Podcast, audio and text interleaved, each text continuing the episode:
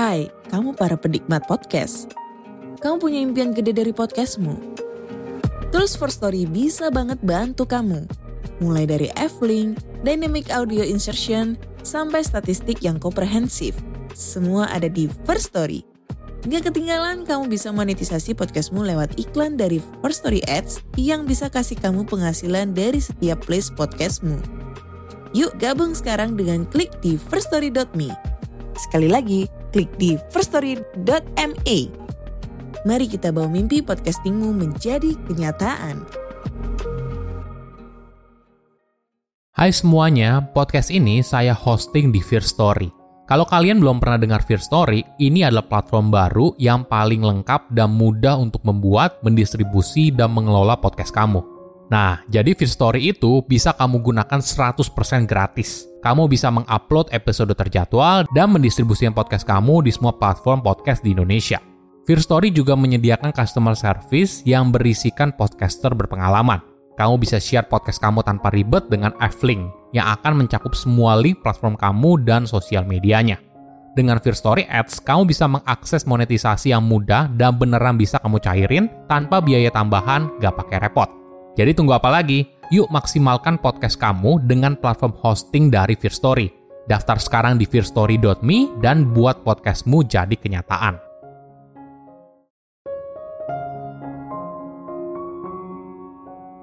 ada harga yang harus dibayar ketika kamu memutuskan untuk mengejar kesuksesan. Bukan hanya soal kesehatan dan waktu yang terbatas, tapi mungkin saja hubungan sosial dengan orang yang kamu cintai. Halo semuanya, nama saya Michael. Selamat datang di channel saya, Sikutu Buku. Kali ini saya akan bahas dilema yang dihadapi seorang ketika dirinya berusaha mengejar kesuksesan apalagi jika dirinya berasal dari tingkat ekonomi yang kurang beruntung. Mobilitas sosial adalah pergerakan seorang dalam ruang sosial yang dipetakan dalam berbagai aspek, status, pekerjaan, pendapatan, dan sebagainya. Di dunia yang sempurna, latar belakang sosial bukan hal yang penting, karena setiap orang dapat berlatih dan melamar pekerjaan apa pun yang mereka minati. Namun, kita tidak hidup di dunia yang sempurna ada perbedaan dalam kelas sosial, laki-laki dan perempuan, orang-orang dari kelompok etnis yang berbeda, dan orang-orang dari latar belakang pekerjaan yang berbeda. Mobilitas yang relatif mudah dalam suatu masyarakat memiliki konsekuensi bagi mereka yang tidak puas untuk hidup dalam keterbatasan keadaan aslinya, atau keadaan yang berubah karena peristiwa di luar kendali mereka. Misalnya, kita membagi tingkat ekonomi seorang menjadi tiga golongan, miskin, kelas menengah, dan kaya. Ketika seorang dari tingkat ekonomi di bawah berusaha naik ke atas, maka bukan hanya bicara soal karakter orang tersebut, apakah dia merupakan orang yang bekerja keras atau dia adalah orang yang cerdas. Bukan hanya itu, tapi ada pertanyaan yang sering kali luput ditanyakan. Apa yang bersedia dia korbankan untuk bisa naik kelas? apakah itu hubungan sosialnya dengan orang yang dicintai saat ini, kesehatannya, waktu untuk dirinya sendiri, dan sebagainya. Sebelum kita mulai, buat kalian yang mau support channel ini agar terus berkarya, caranya gampang banget. Kalian cukup klik subscribe dan nyalakan loncengnya. Dukungan kalian membantu banget supaya kita bisa rutin posting dan bersama-sama belajar di channel ini. Bayangkan seorang anak yang tumbuh dewasa, punya pendidikan yang lebih tinggi dari orang tuanya, dan punya pekerjaan dengan gaji yang lebih tinggi. Semua ini sering kali dianggap sebagai sebuah hal yang baik. Tapi satu abad yang lalu, seorang penyair bernama Hristo Smirnensky menuliskan sebuah perumpamaan yang mengangkat sebuah pertanyaan penting soal sifat dasar dari upward mobility. Sebagai konteks, upward mobility atau dikenal sebagai mobilitas sosial vertikal adalah perpindahan individu dari satu kelas sosial ke kelas sosial yang lebih tinggi. Misalnya jabatan yang lebih tinggi dari staf ke manajer, dari manajer ke direktur, dan sebagainya. Jadi, Risto menulis kisah Tale of Stairs, bercerita tentang seorang pria muda miskin yang berada di tangga paling bawah marmer yang indah. Di sana, dia melihat orang kaya yang ada di atas tangga. Orang kaya itu menikmati hidup, sedangkan orang yang berada di bawah tidak punya makanan yang cukup dan terlihat begitu menderita. Namun, ketika pria muda itu ingin menaiki tangga, ada iblis yang menghalanginya. Iblis itu lalu bertanya, "Apakah kamu ingin naik ke atas?" Pria muda itu lalu menjawab, "Iya." Tapi iblis itu mengatakan kalau ada sesuatu yang harus dia berikan sebagai gantinya. Pria muda itu lalu protes dan bilang kalau dirinya tidak punya apa-apa, tapi dia bersedia memberikan hidupnya. Iblis itu lalu bilang kalau dia tidak butuh hidup pria muda itu. Iblis itu hanya ingin telinganya ditukar dengan telinga pria muda itu. Akhirnya dia setuju dan pria muda itu naik beberapa anak tangga.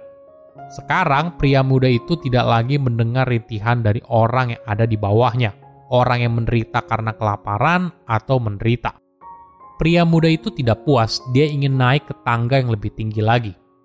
Iblis itu lalu menawarkan sepasang matanya dengan mata yang baru. Pria muda itu menerima, dan sekarang dia tidak bisa lagi melihat orang di bawah yang menderita. Ketika dirinya hampir mencapai puncak, iblis itu memberikan tawaran terakhir. Dia ingin mengganti memori dan hati pria muda itu.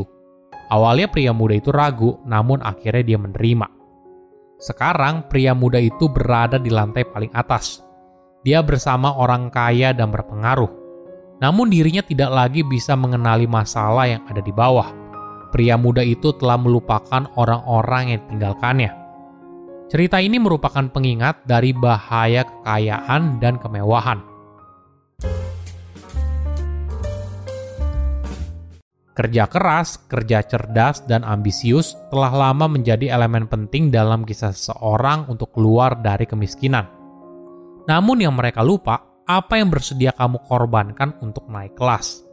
Misalnya, ketika kamu sudah bekerja dan mungkin kamu sering bekerja lembur, maka kamu mungkin mengorbankan kehidupan sosialmu. Kita mungkin terjebak dalam dua hal, kewajiban untuk melakukan sesuatu demi orang yang kita cintai, dan di sisi lain, kamu punya keinginan untuk sukses di jalanmu sendiri, atau bahkan kamu merasa punya dua identitas yang berbeda. Identitas ketika kamu bekerja dan identitas ketika kamu berada di dekat orang yang kamu cintai. Bayangkan jika kamu adalah seorang siswa yang berada di sekolah elit, padahal kamu berasal dari keluarga yang biasa aja.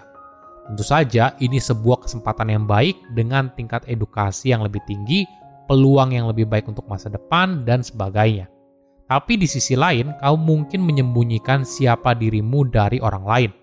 Kamu tidak ingin dianggap berbeda oleh teman-teman sekelasmu yang lain. Kamu menyembunyikan siapa orang tuamu, di mana kamu tinggal, dan sebagainya. Ini adalah dua identitas yang berbeda. Identitas di mana kamu tumbuh dan besar. Di sisi lain, kamu membentuk identitasmu yang baru untuk menyesuaikan lingkungan yang baru. Di Amerika Serikat, ide kalau seorang dari keluarga miskin kemudian tumbuh menjadi kaya raya merupakan mimpi yang indah.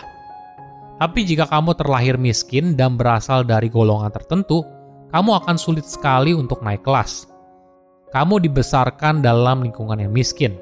Teman, kerabat, dan semua orang yang kamu temui berada dalam situasi yang mirip.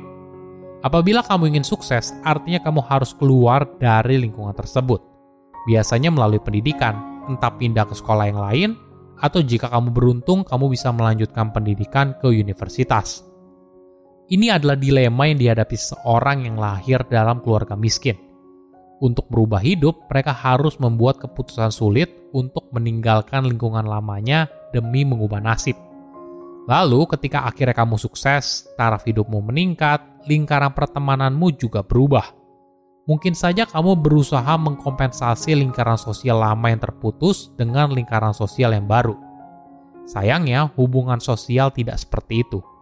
Kamu tidak bisa menggantikan yang lama dengan yang baru, karena itu adalah dua hubungan sosial yang berbeda. Contohnya begini, suatu hari kamu kehilangan seorang anak perempuan, lalu bayangkan ada seorang anak perempuan lain yang mirip secara usia dan karakter. Apakah kamu akan mencintainya dengan cara yang sama? Kemungkinan besar tidak. Kenapa? Ketika kita mencintai seorang dan melekat pada orang tersebut, kita tidak hanya peduli atas segala kualitas dirinya, tapi kita peduli atas orang tersebut, khususnya dia seorang, bukan orang lain. Atau di sisi lain, kamu mungkin saja meninggalkan lingkungan yang lama karena merasa ibarat seperti kepiting dalam sebuah ember. Analoginya, ketika seorang kepiting berusaha keluar dari ember, maka kepiting lain akan menarik kepiting yang berusaha keluar. Kamu mungkin takut kalau lingkungan lama justru bisa menghambat kesuksesanmu. Jadi, opsi terbaik adalah meninggalkan semuanya dan memulai ulang. Silahkan komen di kolom komentar pelajaran apa yang kalian dapat ketika tahu informasi ini. Selain itu, komen juga mau tahu informasi apa lagi yang saya review di video berikutnya. Saya undur diri, jangan lupa subscribe channel YouTube Sikutu Buku. Bye bye.